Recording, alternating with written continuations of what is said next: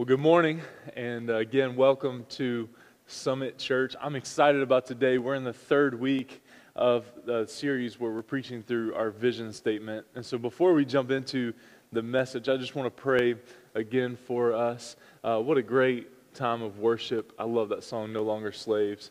We're no longer a slave to fear. Uh, what a promise. Amen.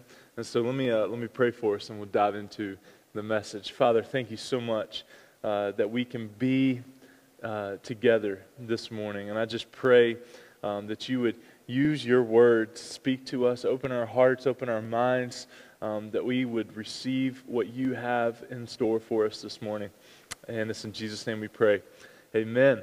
Well, I know it's different. Uh, if you're anything like me, um, to, to be in your living room and, and, and watching church, but I do pray that you're experiencing this with us. And I encourage you, grab a Bible, have it in your lap. I encourage you um, to, to, to do creative things. And I encourage you to, uh, at any point, uh, to press pause and to have a conversation maybe with whoever's in your in your living room there with you or kitchen or wherever you're watching this um, just to press pause and, and, and have a conversation uh, i think that uh, would bring the message to life um, even more.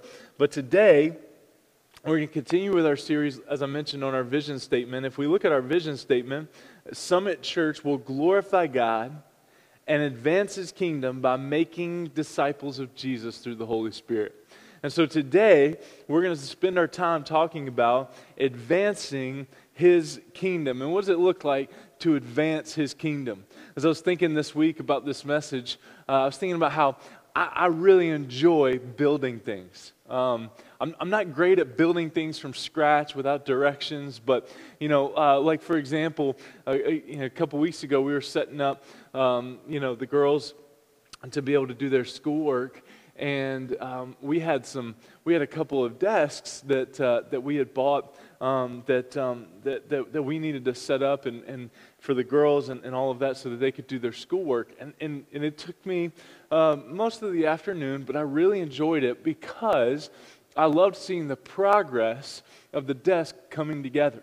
I, I enjoyed seeing the progress of the desks coming together. Now, uh, no doubt it, it, takes me longer than probably some of you and all that, and I'm fine with that, but I enjoyed the, the process of building and seeing the things come together.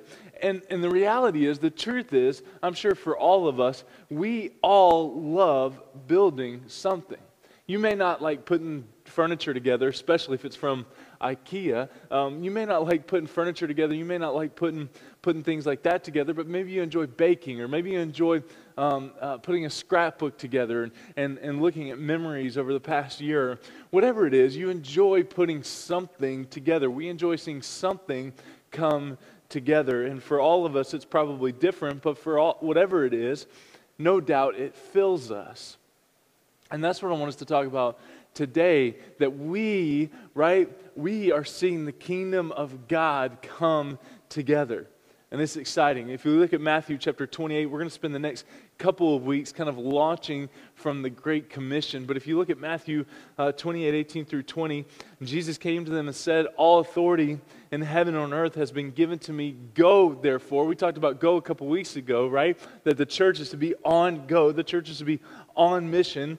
Go, therefore, and make disciples of all nations, baptizing them in the name of the Father and the Son and the Holy Spirit, teaching them to obey everything I have commanded you. And behold, I'm with you always to the end of the age. And so, again, a couple weeks ago, we talked about be the church, be a going church. Go, therefore, and make disciples. And this week, I was really struck by the word make. Um, I don't know if you know this, but if you were to Google the word make and, and look at the definition, it means this to form something by putting parts together or combining substances to construct, to create, to cause something to exist or come about, to bring about. And I love that definition of make, to form something by putting parts together or, or combining things, to construct, to create, to cause something to exist or to come about, to bring about. And that's what I'm thinking about when I think of the kingdom of God to advance His kingdom, that we are called, right, to make his name famous, to go and make disciples, to go and build his kingdom here. What a great mission for the church to grab a hold of. And to talk about this a little bit deeper, I want you to turn in your Bibles to Mark chapter 10. That's where we're going to be this morning, Mark chapter 10, verses 17 through 22. I want to look at the only man in Scripture who ever came to Jesus and left in worse condition than when he got there. Most people came to Jesus and they met with Jesus and they left healed or they left encouraged or they left, you know, what have you. Um, but we see this man come to Jesus and he leaves in worse condition than when he arrived. And it's in Mark chapter 10, verses 17 through 22. It's the story of the rich young ruler. It says, And as he was setting out on his journey, Jesus, as Jesus was setting out on his journey, a man ran up and knelt before him and asked him, Good teacher, what must I do to inherit eternal life? And Jesus said to him, Why do you call me good? no one is good except God alone. You know the commandments do not murder, do not commit adultery, do not steal, do not bear false witness, do not defraud, honor your father and mother. Verse 20. And he said to him, Teacher, all these I have kept from my youth. What a statement. We're going to talk about that more in just a few minutes. Verse 21. And Jesus, looking at him, loved him and said to him, You lack one thing. Go, sell all that you have and give to the poor and you will have treasure in heaven. And come, follow me. Disheartened, disheartened by the saying, he went away sorrowful, for he had great possessions. The point that I want us to make when it comes to the kingdom of God and when it comes to our mission as His church in building the kingdom of God is that the hardest thing that we will ever give God complete control over will be our finances and possessions. Let me say that again. The hardest thing that we will ever give God complete control over will be our finances and possessions. I talk about this a lot. We're okay giving God 95%, we're okay giving God 97%, 98%, but there's that 2% over here that we're like, God, you just can't touch this. God, you can't, you can't see this part of me. God, you can't see how I obsess over this thing. The hardest thing, and for most of us, our 2% or our 5%, whatever the case may be, lies in our finances and possessions. Perhaps because they're the necessities of life, perhaps because they're necessary for survival. It's harder to trust Him there for some reason. But one thing is true our attitude towards God affects our attitude towards money and our possessions. I want you to see that again. Our attitude towards God affects our attitude towards money and possessions. Matthew chapter 6, verse 21, in the Sermon on the Mount, Jesus says, For where your treasure is, there your heart will be also. Hebrews 11, 6, the writer of Hebrews says, Without faith, it's impossible to please God. And here we see from those verses and from this story this morning in the rich young ruler that we have a picture of dependence versus independence. And, and what I want to talk about is advancing God's kingdom has everything to do with our dependence on Him. Advancing God's kingdom has everything to do with our dependence on who He is and the person and the work of Jesus and God Himself. So let's do a general assessment on the rich young ruler. First thing we can notice, he's wealthy, right? He's wealthy. Uh, uh, man ran up to him, knelt before him, and asked him, Good teacher, what must I do to inherit eternal life? He has a bunch of possessions and, and all these things. And Jesus says, Go sell all you have and give the money to the poor, and you'll have treasure in heaven, and then come follow me. Listen, there's nothing wrong with wealth. There's nothing wrong with things. I want you to hear me clearly uh, with that this morning. Money is not the root of all evil, the love of money is the root of all evil. And so I want you to see that, right? But beware that with wealth and with things often comes a sense of independence. If I have a bunch of things, if I have a bunch of stuff, if I have a bunch in the bank account, right, then I don't need anyone or anything else, right? We can become our own God if we have enough stuff. No wonder Jesus said what he said in verse 25 when he says, For it's easier for a camel to go through the eye of a needle than for a rich person to enter the kingdom of heaven. It's easier for a camel. I want you to get the picture of that in your minds for just a moment. It's easier for a camel to go through the eye of a needle than for a rich person to enter the kingdom of heaven. There's, a, there's an independence that comes with that. See, wealth can be a wonderful servant. You can do a lot of things with wealth. You can serve a lot of people with wealth, but it is a terrible master. It's a terrible master. And so we see that this rich young ruler, he's wealthy. Number two, we see that he's influential.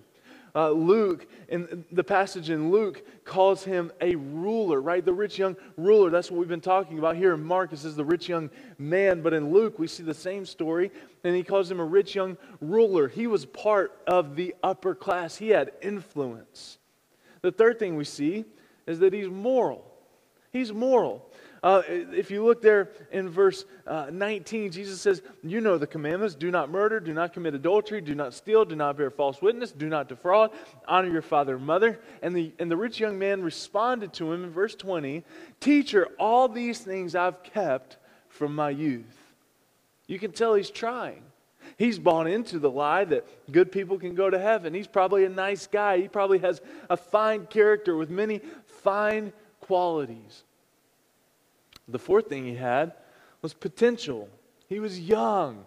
Both places in Scripture where this story is talked about, in Luke and in Mark, um, they, they say the rich young man, the rich young ruler, he had his whole life in front of him. He was poised for greater success.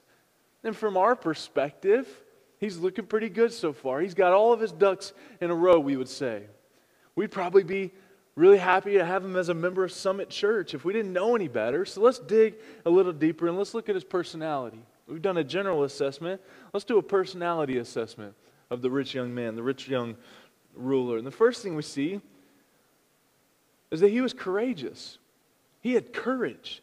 He was living in a time when the religious community wasn't fond of Jesus. Rather, they were trying to sabotage him. They were trying to destroy Jesus' ministry. And it wasn't cool to be his disciple. It wasn't good to be around him. It wasn't, it wasn't kosher to associate with Jesus. See, Nicodemus sought the Lord at night, but this rich young ruler, this rich young man, went in broad daylight. And that shows us courage. He didn't care what people thought about it. He didn't care what people thought about him. He was courageous. The second thing we see is that he had humility. He had humility. Look at, uh, look at verse 17. And as he was setting out, Jesus was setting out on a journey, a man ran up and knelt before him and asked him. The rich young man had humility. See, usually people knelt before the ruler, but now the ruler kneels before Jesus. He was humble before Jesus. Then we see the third thing is that he was open. He was open. He asks a sincere question. He's not trying to trip Jesus up. There's no ulterior motives. He realizes that something's missing and he's looking for answers. What must I do to inherit eternal life? He's looking for an honest answer. So far, with a character assessment, he's still looking pretty good. But what's hidden underneath? And what I want us to see here is that only God can do a spiritual assessment. Only Jesus can see his heart. And so, from what Jesus says here, let's do a spiritual assessment. General assessment, we see he's wealthy, he's influential, he's moral, he's got potential, personality, he's courageous, he's, got, he's a man of humility, he's open. But spiritually, let's look at him. The first thing we see, he's spiritually frustrated. He's spiritually frustrated. Good teacher, what must I do to inherit eternal life? See, there's a big difference between someone who's seeking and someone who's convicted. True conviction is missing in so many of us today, in so many so called conversions today. He's spiritually frustrated and he's saying, Listen, I don't want to be a good person, I want to be a God person. I want to know how to inherit eternal life. The second thing we see spiritually here from Jesus is that he was spiritually immature. Look at verses 19 and 20 again. I know we've talked about it a couple times already. He says, you know, Jesus says, You know the commandments do not murder, do not commit adultery, do not steal, do not bear false witness, do not defraud, honor your father and mother. Look at what the rich young man responded with. He said, Then, teacher, all these things I've kept from my youth. That's not true, right? I mean, that's not true. How could anybody, how could anybody keep these commandments from their youth? Right? Do not bear false witness, do not defraud, honor your father and mother. Uh, no doubt that was an impossible task, but in here, the rich young man isn't arrogant in saying that, that he's kept those from his youth. He's just ignorant. He's naive.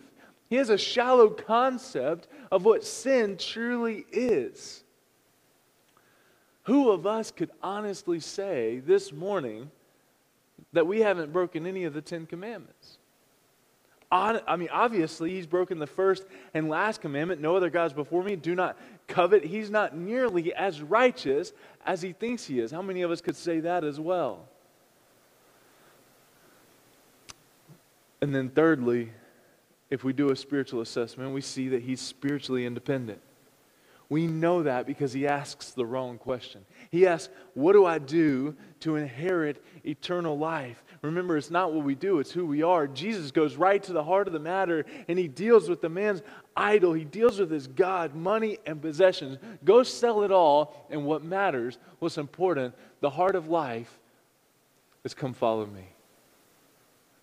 Go sell it all. Go sell it all, give all the proceeds to the poor, give it all away, and come follow me.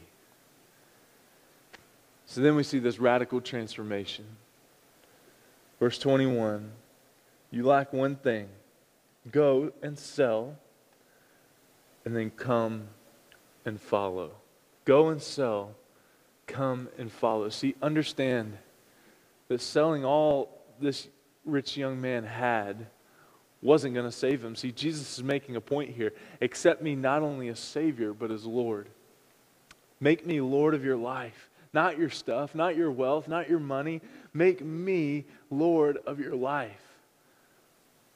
The disciples, when Jesus called the disciples, they had to, not, to deny themselves and leave their nets. See, there's three levels of control that we've got to deal with. And I want to ask you this morning where do you land in these three levels of control? See, the top level is that God owns me and God owns my possessions. How many of us could say that we're in that top level of control? That God owns me, all that I am, my, my, my, my tongue, my mind, my heart, my, my, my checkbook, uh, my bank account, my entertainment, my kids, my, my, my marriage. God owns it all, and He owns my possessions. And then there's a middle level of control that God owns me, but not my possessions. God, God can have me, God can have my heart, God can have my commitment, but, but I'm going to still have my stuff.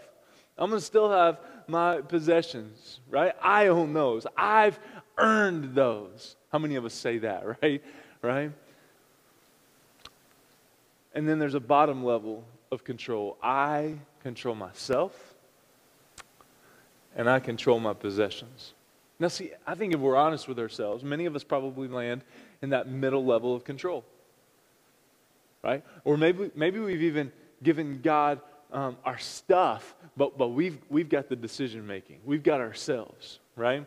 And, and so I think many of us, many of us land in that middle level control where God owns me, but I own my possessions, or God owns my possessions and I own me. I earned it, I worked for it, and I'll decide. But I want us to see that when it comes to God's kingdom, it's impossible to find fulfillment in stuff. It's impossible to find fulfillment in things. I want you to look at the rich young man here. He went away miserable. He went away sorrowful, right? The scripture says, disheartened by what Jesus said, he went away sorrowful, for he had great possessions. he was miserable. See, those things were not enough for him. He continued in frustration. Such a sad story. But what I want us to see here this morning is that Jesus Christ alone can satisfy and bring fulfillment. I love Matthew chapter 5, 6. Blessed are those who hunger and thirst for righteousness, for they shall be satisfied. So many of us are looking for satisfaction in Jesus in the Sermon on the Mount when he's starting that thing off in the Beatitudes, Matthew 5, 6. Blessed are those who hunger and thirst for righteousness, for they shall be satisfied. The new stuff isn't going to fulfill you, it's not going to satisfy you. All the money in the world isn't going to fulfill you, it's not going to satisfy you. But Jesus will satisfy you. He's enough for you and for me. And so, my question for us this morning, as we think about this, is what are you trying to build? Whose kingdom are you trying to build? Your kingdom or God's kingdom? When we think of summit, right, God has called us to build His kingdom, not make a name for us, not build our kingdom, but to build His kingdom, to make His name famous. And I think if we're honest with ourselves, so many of us are guilty of building our own kingdom. I was having a conversation with one of our elders um, and we were, we were in a we were in a meeting this past week on Zoom and, and we were just talking and he and, and, and he talked about how thankful he was that he got to go to the Bahamas before all of this hit where we had to stay home because it really gave him perspective on what's important. You know, down in the Bahamas, they're running on generators and um, uh, houses are unfinished. Their church um, isn't, isn't finished. Half of it's got an open roof. And it just, it just really, he, he spoke to the point that, you know, so many things that we think are important aren't important.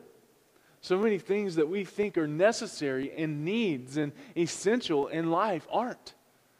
And it really gave him a perspective in looking into this. And, and, and, and he thought to himself, hey, you know, whose kingdom am I trying to build? And that's the question that I want to ask you today, that I've already asked you, but I want to ask you again. Whose kingdom are you building? Whose kingdom are you building?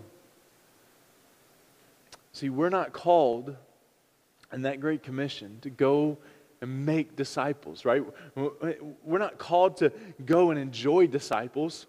We're not called to go and enjoy the saved. Go and enjoy the people that have already come into the kingdom. No, no, no, no, no, church. Listen, listen, listen. Look at it again. Go and make disciples. Go and form together. Go and bring together under the strength and the power of the Holy Spirit. We're going to talk about that in a couple weeks. But to go and make disciples.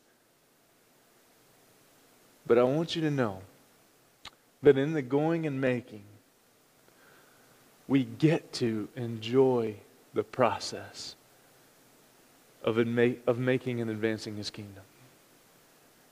In the going and making, we see more enjoyment. We find more fulfillment. We find more fulfillment. It's the point. Matthew chapter 6, verse 33 Seek first the kingdom of God and his righteousness, and all these things will be added to you. See, I'm reminded of Paul when he says, Do nothing from selfish ambition or empty conceit, but in all things consider others. And my challenge for us today are we making self decisions or are we making kingdom decisions? When we think of ourselves, are we making are we making decisions that advance our family or that move our family along? Right? Are we fighting over toilet paper? Are we, are we doing this? Are we doing that? Are we out for ourselves? Or when we make decisions, do we ask ourselves, how's this going to affect the kingdom of God? How's this going to affect the kingdom of God? And as a church, that's so important for us to think about. See, we're not, we don't believe God's called us to get out of this facility and go to another facility so that we can have just the latest and greatest stuff or, or a bigger place. We're trying to create a place. We believe God's called us to make a move like this because we believe we can go and build his kingdom there. Because we want a building that can be open more than 10% of the week. We want a place that can be open, right? And, and serve the community and be a blessing to the community. Why? Because that's a kingdom thing, that's a kingdom decision, right? To have a building that sits empty 90% of the week when we can have a place that's, that's open more, that's kingdom. That's kingdom. And that's why some of us are so passionate about this thing because we don't want to serve ourselves. We want to advance the kingdom. And so, my challenge for you as a person, my challenge for you and your family, and my challenge for us as a church that in every decision, in everything that we do, would be kingdom. Let's pray. God, thank you that you've called us to advance your kingdom. And God, I pray uh, that, that, that even in this time right now where we're tempted, God, we're tempted, we're tempted to hold on to our stuff a little bit tighter because of the unknown. And God, that's so real. That's so real. But God, you're bigger. And you know. God, I pray that you, in the same way that Jesus approached the rich young ruler, rich young man, whichever story we see there, God, that, that in the same way Jesus approached him and said, Go and sell, give to the poor, and then come follow me. God, I pray that you would remind us this morning of the main thing. I pray that you would remind us this morning to be kingdom in our decisions, to be kingdom in our lives, to be kingdom in our relationships with our husbands and wives, that we be kingdom in our relationships with our kids, that we be kingdom in our relationships with each other, that we be kingdom in our relationship with the church. God, stretch us even greater in this time. It's in Jesus' name we pray. Amen.